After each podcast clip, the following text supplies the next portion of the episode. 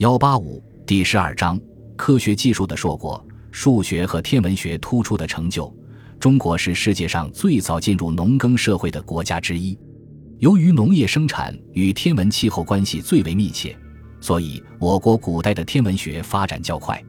由于天文工作者必须兼通数学，所以天文学的进步，同时也促进着数学的发展。